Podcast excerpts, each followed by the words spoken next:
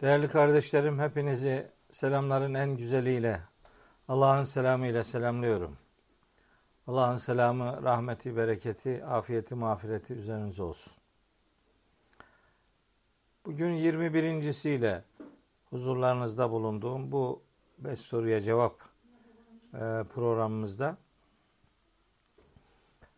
yine kardeşlerimizin bize sıklıkla sorduğu tabi en başta ele aldığımız sorular kadar sıklıkla değil artık. Ama yine zaman zaman sorulan bir takım sorulardan e, müteşekkil bir program yapalım dedim. E, göreceksiniz pek çoğunuzun e, aslında aklında bir çeşit bulundurduğu konular bunlar. Tabii şunu ifade edeyim. Yani burada bizim konuştuğumuz her soru herkesin problemi olmayabilir.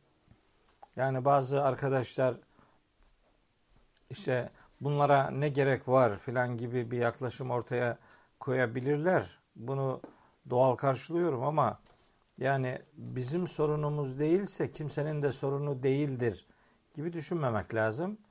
Ee, bana sorarsanız bunların hiçbiri sorun değil aslında. Yani nihayetinde ben öteden beri zarfla ilgilenildiği kadar hiç olmazsa mazrufla ilgilenilmesi gerektiğini söyleyen bir kardeşinizim. Yani zarfa çok yatırım yapıyoruz ama zarfın içine yani mektuba yeterince e, yatırım yapmıyoruz gibi geliyor bana. Yani değil mi mesela orucu bozan şeyleri konuştuğumuz kadar orucun e, işte bizde hedeflediği sonuçlar nelerdir? Acaba biz o noktada mıyız filan orayla pek ilgilenmiyoruz. Yani oruçlu olmak ve orucu kalitesini düşürme noktasında hani işin mektup kısmını, mazruf kısmını biraz ihmal ediyoruz gibi geliyor. Yani gece mesela diyelim ki sahura kadar yatmıyoruz ama ertesi gün öğleye kadar e, uy- uyuyabiliyoruz. O zaman yarısı gidiyor zaten meselenin vesaire. Şimdi böyle namazın şekil şartlarına çok önem veriyoruz. Ama e, namazın içinde bizi namazda tutacak asıl e, unsurları biraz ıskalıyoruz. Öyle değil mi? Yani namazın 12 tane farzı var diyoruz. Ama namazın en önemli farzını onların arasında saymıyoruz. Öyle öyle iş e, tersine gidiyor değerli kardeşlerim. Sonra mesela ibadetleri böyle e, zarfın içiyle ilişkilendirmeyip sadece zarfın dışıyla e, onları buluşturup konuşunca çok cazip şeyler olmuyor maalesef. E, toplumsal hayatta çok arzu edilen dönüşümler sağlanmıyor. E, yani mesela bana zaman zaman soruluyor işte bu akşam konuşacağımız sorulardan bir tanesi de bu namazın e, kazası var mı diye filan. E, şimdi ben namazın kazası var mı sorusunu cevaplamam için bir defa namazın ne olduğunu söylemem lazım. Yani namazın ne kadar büyük bir önem arz ettiğini, Kur'an-ı Kerim'de namazla ilgili ne kadar çok ayetin bulunduğunu, namazın aslında Allah'la buluşmak olduğunu, namazın aslında Allah'ın davetine koşmak olduğunu, namazın aslında Allah'la baş başa olmak, baş başa kalmak manasına geldiğini, namazın aslında bir yakarış, bir iltica, bir sığınış olduğunu, namazın aslında bir moral aracı olduğunu, namazın aslında bizim yükümüzü aldığını, bizim üzerimize yük gibi aslında Allah'ın bunu bindirmediğini, bu yük değil çünkü. Ee, bir, bir, bir sevgiliyle buluşma anlamında Allah'la buluşmak olduğunu, namazın esasında evrendeki bütün mahlukatın Allah'ı tesbihe kodlanmışlığını içerisinde bulunduran komple bir ibadet olduğunu, ayakta duruşumuzun ayakta olan her şeyin tesbihine katılım manasına geldiğini, rükûa varışımızın boyun büken her bir nesnenin boyun büküşünün sembolü olduğunu, secdedeki halimizin yatan her bir şeyin Allah'ı tesbihinin bir sembolü olduğunu, her rüknün içerisinde yaptığımız e, ibadet ve kıraat anlamında gerçekleştirdiğimiz tesbihatın aslında hareketimizle birebir uyumlu olduğunu bilmek durumundayız. Yani namaz ibadetini böyle hafife alacak. Efendim işte yani birleştirsen de olur, ay, ayırsan da olur. İşte rekatlarını diyelim bir kılsan da olur, iki kılsan da olur, üç kılsan da olur filan gibi böyle hani öyle de olur, böyle de olur. Hani öyle yapmasan da olur, şöyle yapmasan da olur filan gibi böyle konuşunca bu bir süre sonra e, yani namaz kılsan da olur, kılmasan da olur'a dönüyor. Bu o kadar yani Kur'an'ın üzerinde ciddiyetle durduğu bir ibadet o kadar laçkalaşıyor ki hani böyle hayatımızda sıradanlığa da dönüşüyor. Yani böyle otomatiğe bağlamışsın. İşte dört rekatlı bir namazı iki dakikada kılıyorsun. İki rekatlı bir namazı bir buçuk dakikada kılıp bitiriyorsun filan. Böyle bir adete dönüştürüyoruz namazı. Halbuki namaz adete dönüştürülmemelidir. Adetten ibadet olmaz, ibadet adete dönüştürülemez. Onun için mesela namazın olmazsa olmaz şartlarından en önemli e, yani gövdesini oluşturan unsurların başında namazın niyeti gelir. Yani namazı niye kıldığını bilmek gelir. Nasıl kıldığını bilmek tabii ki önemlidir ama niye kıldığını bilmek daha önemlidir. Yani namaz mahlukatın tesbihine o büyük koroya katılımdır. E, o koronun işte Allah'ı tesbihine karşı bizim çatlak ses çıkarma işimizdir. Şimdi aslında namazdan kurtulmak için bir şeyler aramak yerine namaza koşmak gerekir. Yani namaz bizi celbetmesi lazım. Ee, acaba bunun telafisi olur mu olmaz mı üzerinden düşünürseniz işte o gidiyor artık yani. İş e, inanın bir süre sonra artık işte zarfa dönüyor ama zarfın içinde mektup yok. Yani zarfı gönderiyoruz Allah'a ama içinde mektup yok. Şekil şartlarını belki tutturuyoruz belli oranda ama içine ruhumuzu koyamıyoruz şeyin. Niyetimizi, samimiyetimizi, sadakatimizi zarfın içerisine koyamadığımız için namaz sadece bir ritüele indirgeniyor.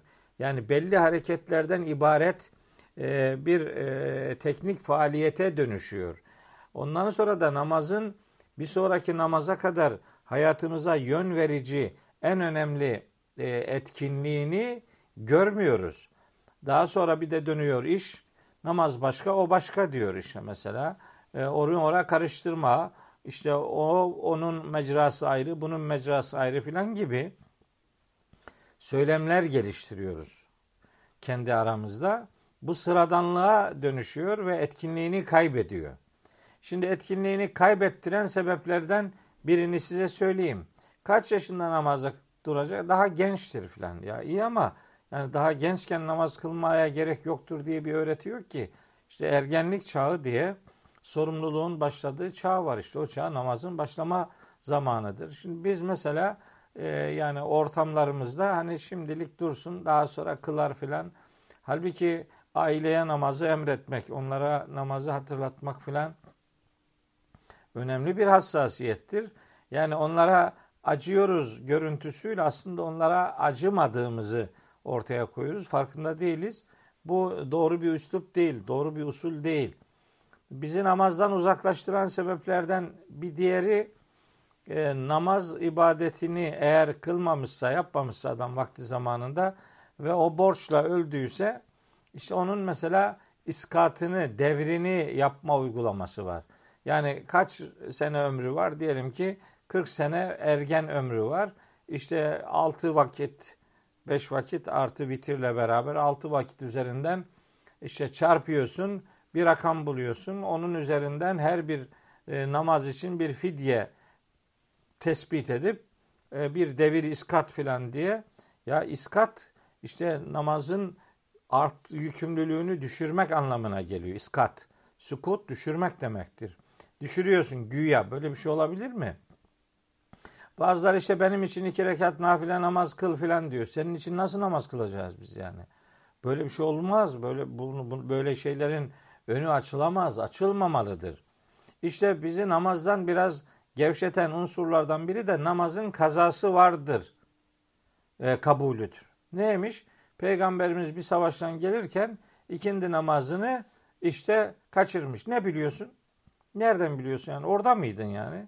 Peygamber sen şimdi kaza namazı vardır bunu ispatlamak için peygamberimizi namazını geçiren bir duruma düşürüyorsun. Ha yalansa bu ne olacak peki? Böyle bir şey olur mu? Peygamberimiz ve namaz kılmamak yan yana gelir mi bu yani? Sonra inanın yani bazen ne diyeceğimi şaşırıyorum. Bir, bir şey söyleyince de bu defa aa bak ona da karşı çıkıyor filan diye. Kardeşim namazın kazası denen şey o kaza kelimesi Kur'an-ı Kerim'de geçiyor. Kaza kelimesi bir dini yükümlülüğü vaktinde yerine getirmek demektir. Vaktinde yapmaktır. Kada o demek. Hükmü vaktinde yerine getirmek demektir. Ve izâ kadaytumus salate namazı kaza ettiğiniz zaman demek değil.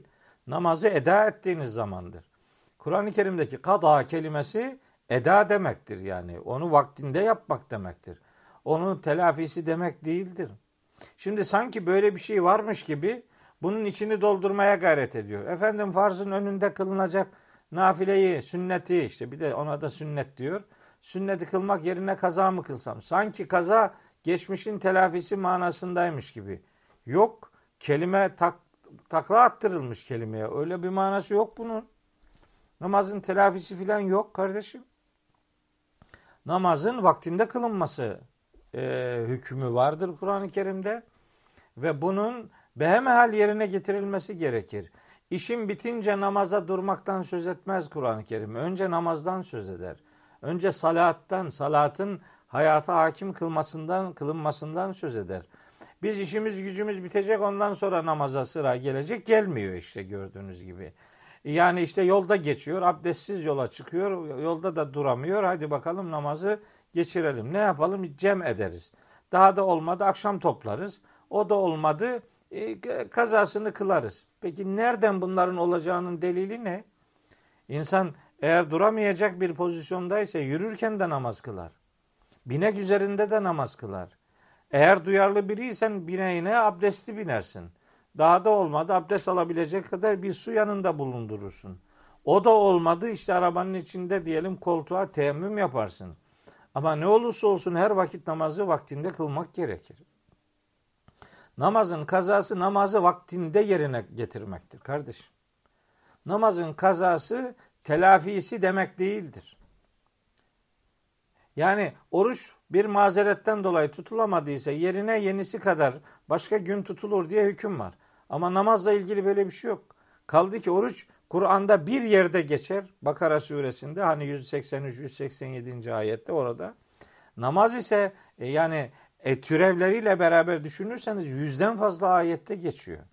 Yani bunun öyle bir telafi imkanı yok. En ağır hastalıklarda bile namaz terk edilemez. Savaş yolculuklarında namaz terk edilemez. Diğer normal yolculuklarda namaz terk edilemez. Cephede bile namaz terk edilemez. En ağır şartlarda bile terk edilemeyeceği ifade edilen ibadet namazdır.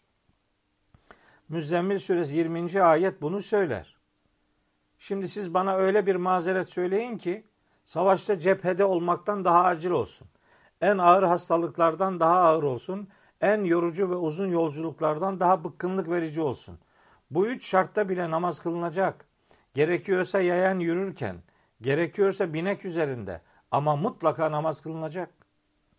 Bu kadar üzerinde bu kadar hassasiyetle durulan bir ibadetin kazası vardır, telafisi vardır. İşi dönüştürüp milleti vaktinde namaz kıldırmamaya böylece teşvik ettiklerinin farkında değiller. Mazeretsiz terk edilen namazın iadesi ve telafisi olmaz. Ne yapılacak? İşte bugün bile bir arkadaş bana sordu. 40 yaşımdayım. Bu zamana kadar namaz kılmadım. Şimdi namaz kılmak istiyorum. Kılmadıklarımla ilgili ne yapacağım?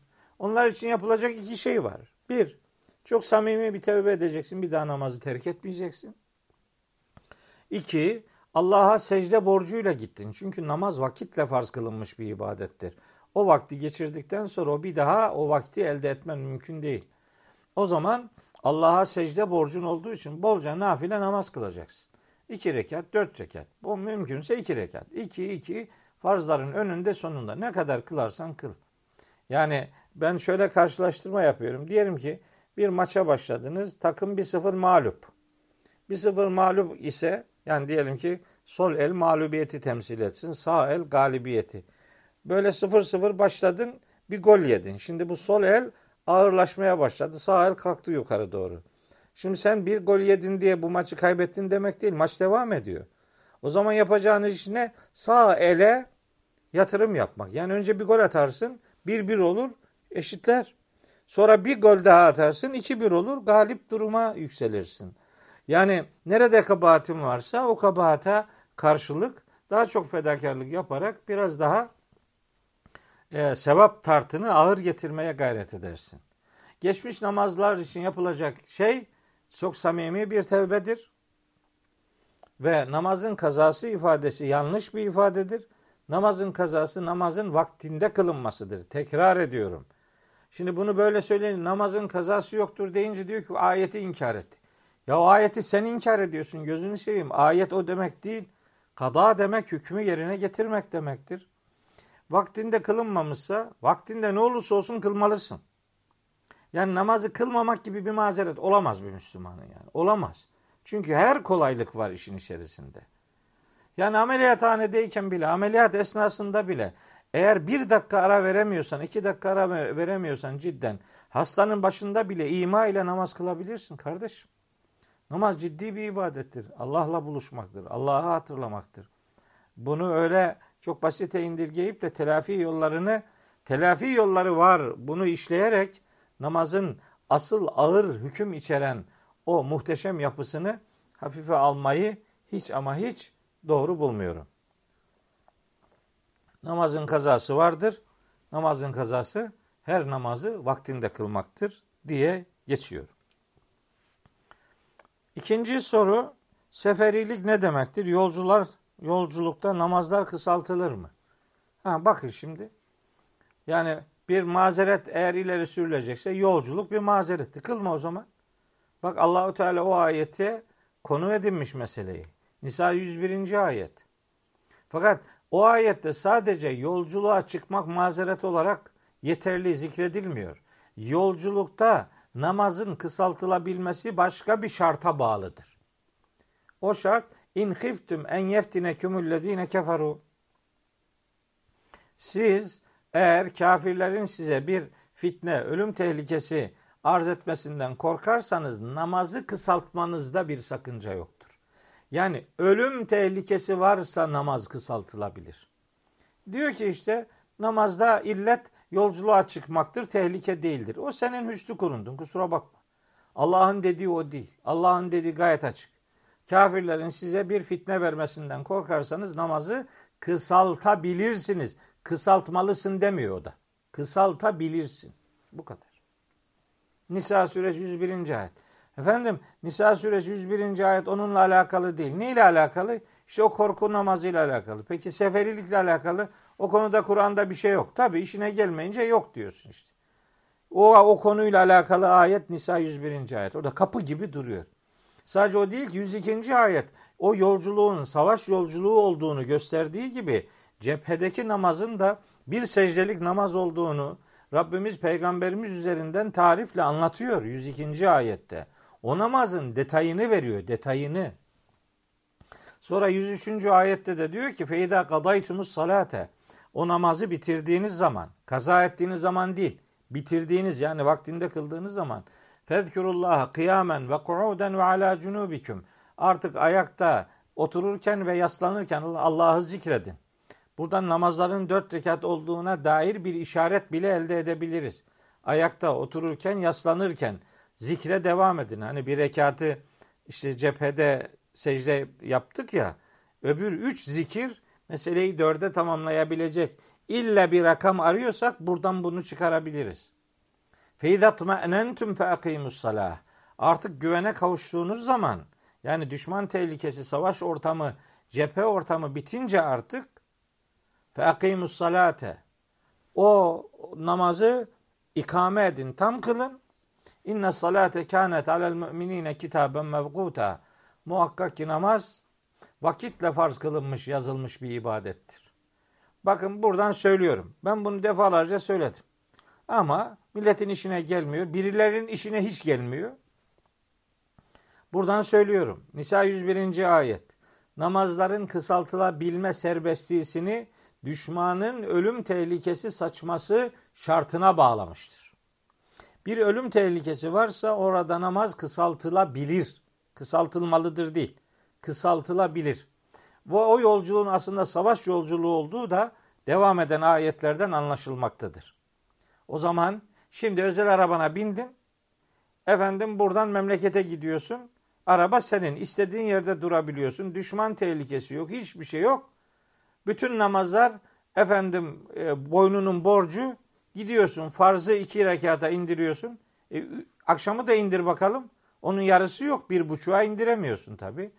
E, sabahın yarısı yok. iki bire indiremiyorsun. Olmuyor. Ne oluyor? Ama farz dışındaki diğer namazları tam kılıyorsun. Gerekçeye bakar mısınız? Allah ikram etti ama peygamber ikram etmedi. Sen ne diyorsun ya? Bu nasıl bir cümle? Gözünü seveyim. Yani Allah'ın ikram ettiği yerde peygamber haşa ve kella yani. Allah'ın dediğine karşı alternatif bir şey mi söylüyor olacak? Bu nasıl bir peygamber algısı? Bu neyin nesi arkadaş? Efendim yok 90 kilometre gidersin. 89 giderse ne olacak? 89.9 gitti. Ne olacak yani şimdi? Bu mu? Eskiden 90 kilometreyi 3 3 günlük gündüz yolculuğu olarak düşünüyorduk. Şimdi öyle mi? 90 kilometreyi adam yarım saatte gidiyor. Arabayla gidiyor. Uçağı düşünün. Şartlar değişti.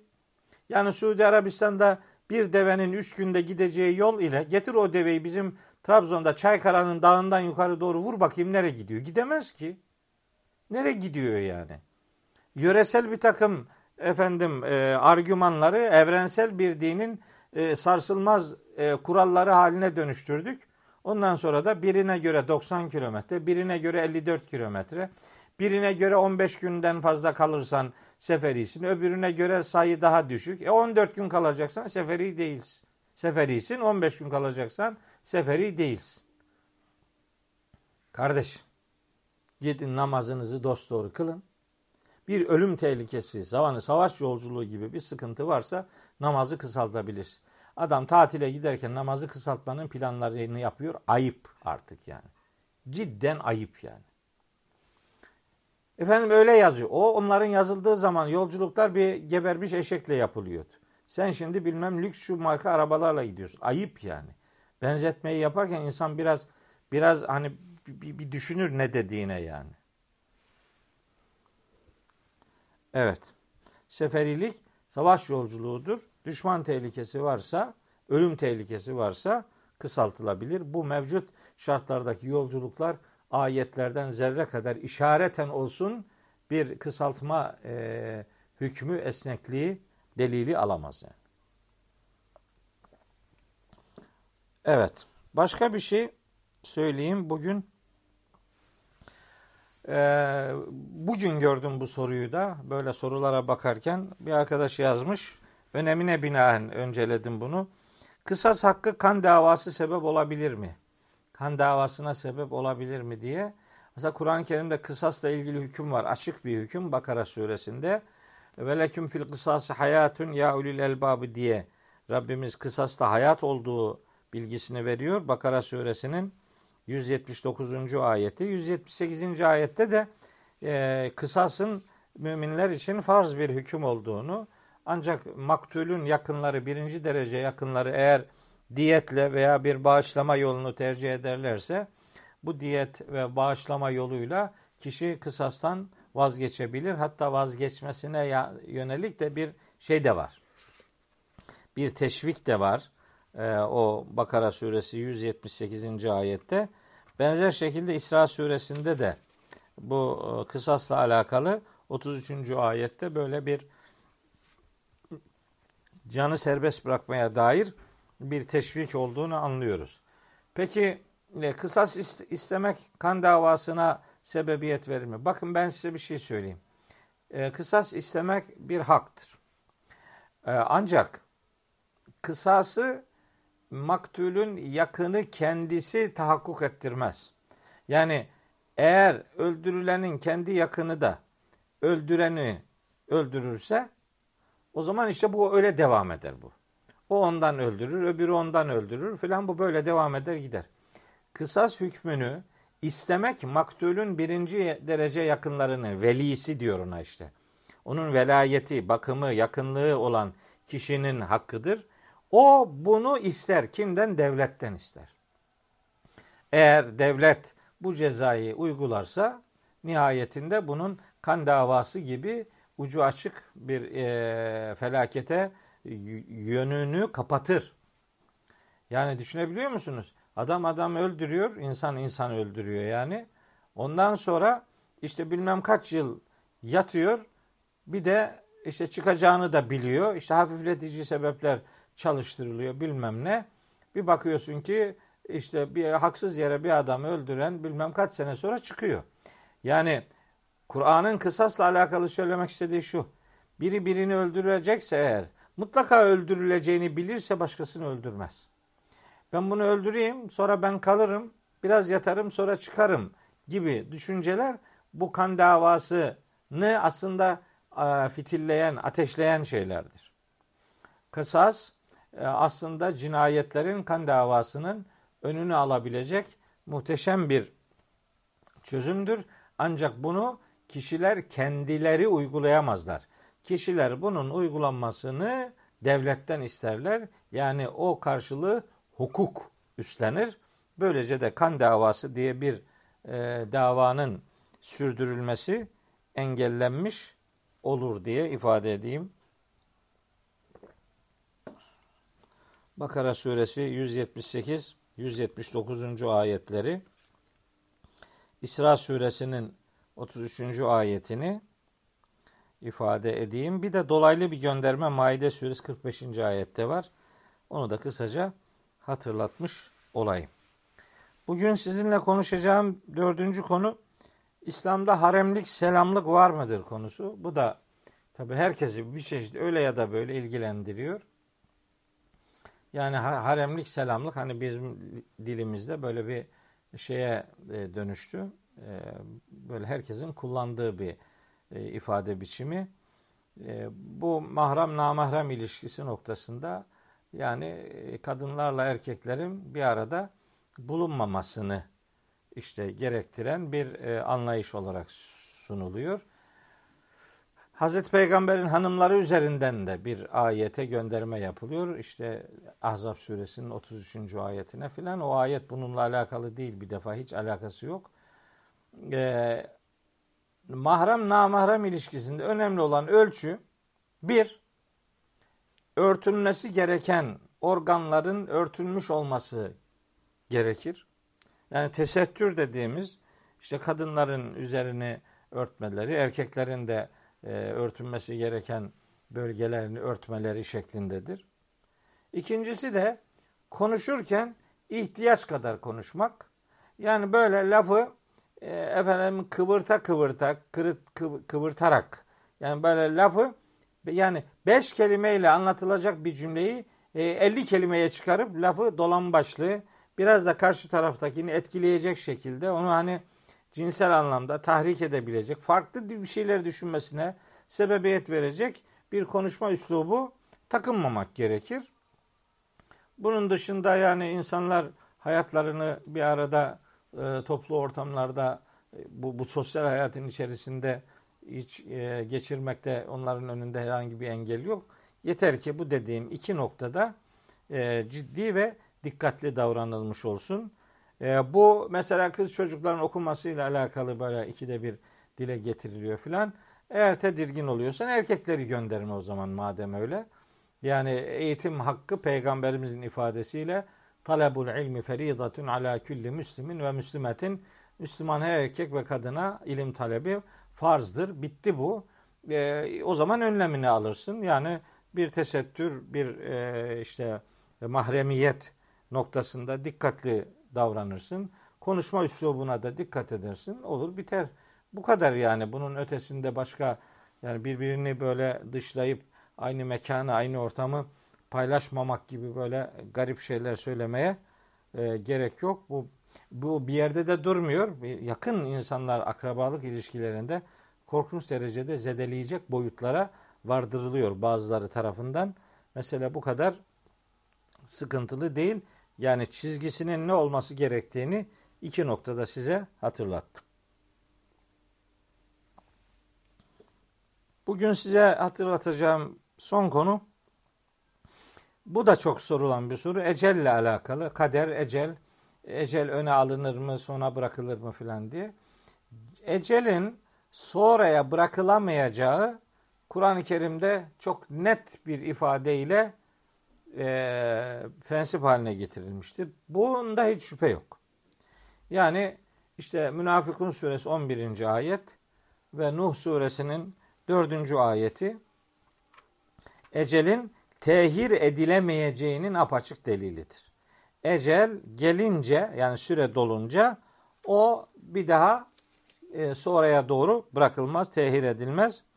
Ayet-i kerimeler işte bu söylediğim Nuh suresi 4. ayetle Münafıkun suresi 11. ayet bu konuda çok net bilgi içerir. Peki öne alınma var mı? Öne alınma var.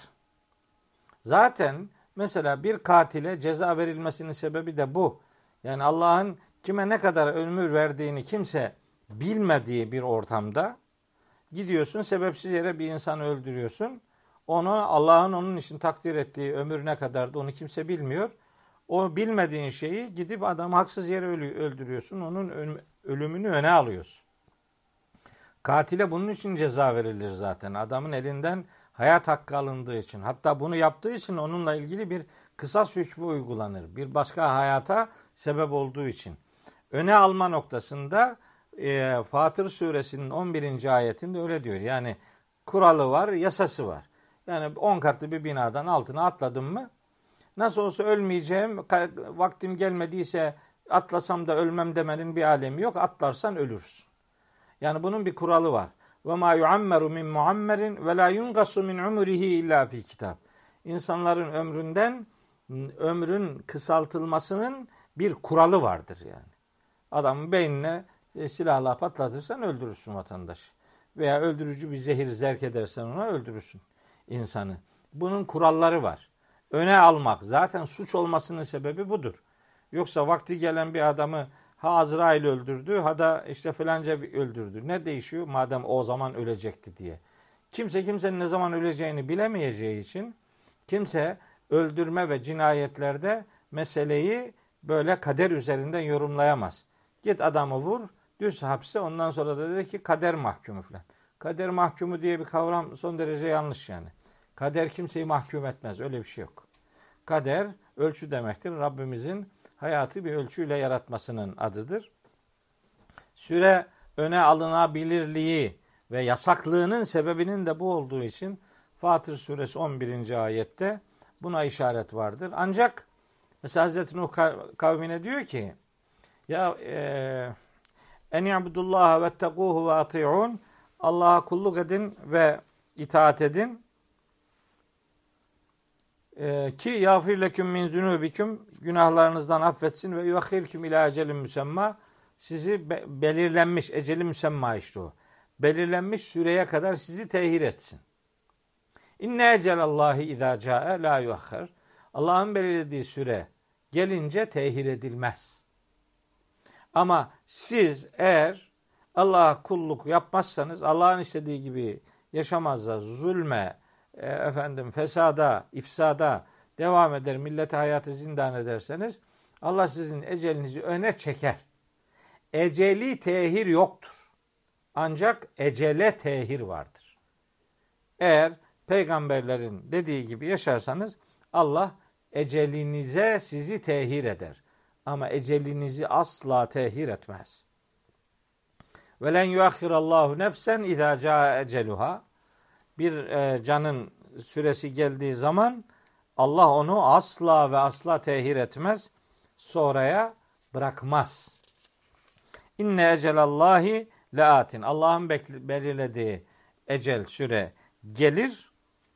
E, o gelince artık tehir söz konusu değildir.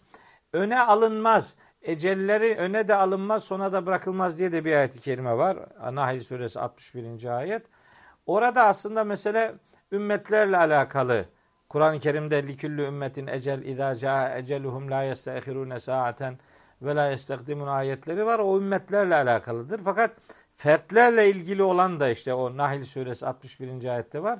Onların e, ecelleri geldiğinde öne alınmaz ifadesi zaten adamın eceli gelince onun öne alınmaması ne demek yani? Zaten eceli geldi. Eceli gelince onun öne alınmamasının başka bir anlamı olması lazım. Eceli gelince bir an geriye bırakılmaz onu anladık da eceli gelince öne alınmazın anlamı bu şimdi bizim kullandığımız manadan farklı olması gerekir. Onun da işte yorumu müfessirler o konuda yaptığı yorumların bir kısmı çok güzel. O da mesela onların ahiret azaplarının öne alınmayacağı ile alakalıdır. Yani onların hak ettiği bir azap, ruhlarına yönelik ölümden sonraki azap veya ahiret azabı sırf onlar istiyor diye erken erkene alınmaz. Öne çekilmezden kasıt bu. Allah'ın yasaları işletilir diye ifadeyi böyle belirleyeyim. Bu kader ve e, kaza işte ecel meselesi biraz tabi sıkıntılı bir konu. Benim e, ayetlerin verdiği mesaj doğrultusunda anlayabildiğim e, bu kadardır. Bu e, ifadelerimle bugünkü sizinle olan muhabbeti böylece e, sona erdireyim. İnşallah yarın ve sonrasında e, yeni bir takım sorularla yeniden karşınızda olma duası ve niyazıyla hepinizi Allah'a emanet ediyorum. Hoşçakalın.